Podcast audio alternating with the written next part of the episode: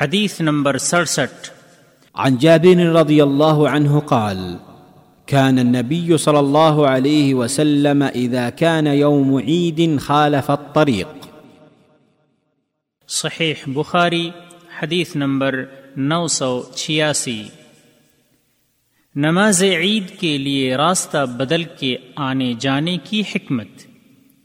جابر رضی اللہ تعالی عنہ سے روایت ہے رسول اللہ صلی اللہ علیہ وسلم عید کے دن ایک راستے سے جاتے، پھر دوسرا راستہ بدل کر آتے۔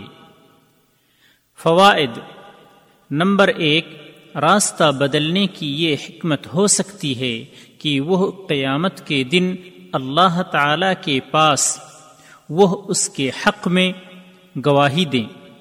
کیونکہ جو بھی خیر و شر زمین کے اوپر کیے جائیں گے، قیامت کے دن وہ اس کے بارے میں بیان کرے گی۔ نمبر دو، ایک مسلمان کو اپنی استطاعت بھر نبی کریم صلی اللہ علیہ وسلم کی اقتداء و پیروی کرنی چاہیے، گرچہ اسے اس عمل کی حکمت کا پتہ نہ ہو۔ راوی کا تعارف ملاحظہ ہو حدیث نمبر اڑتیس۔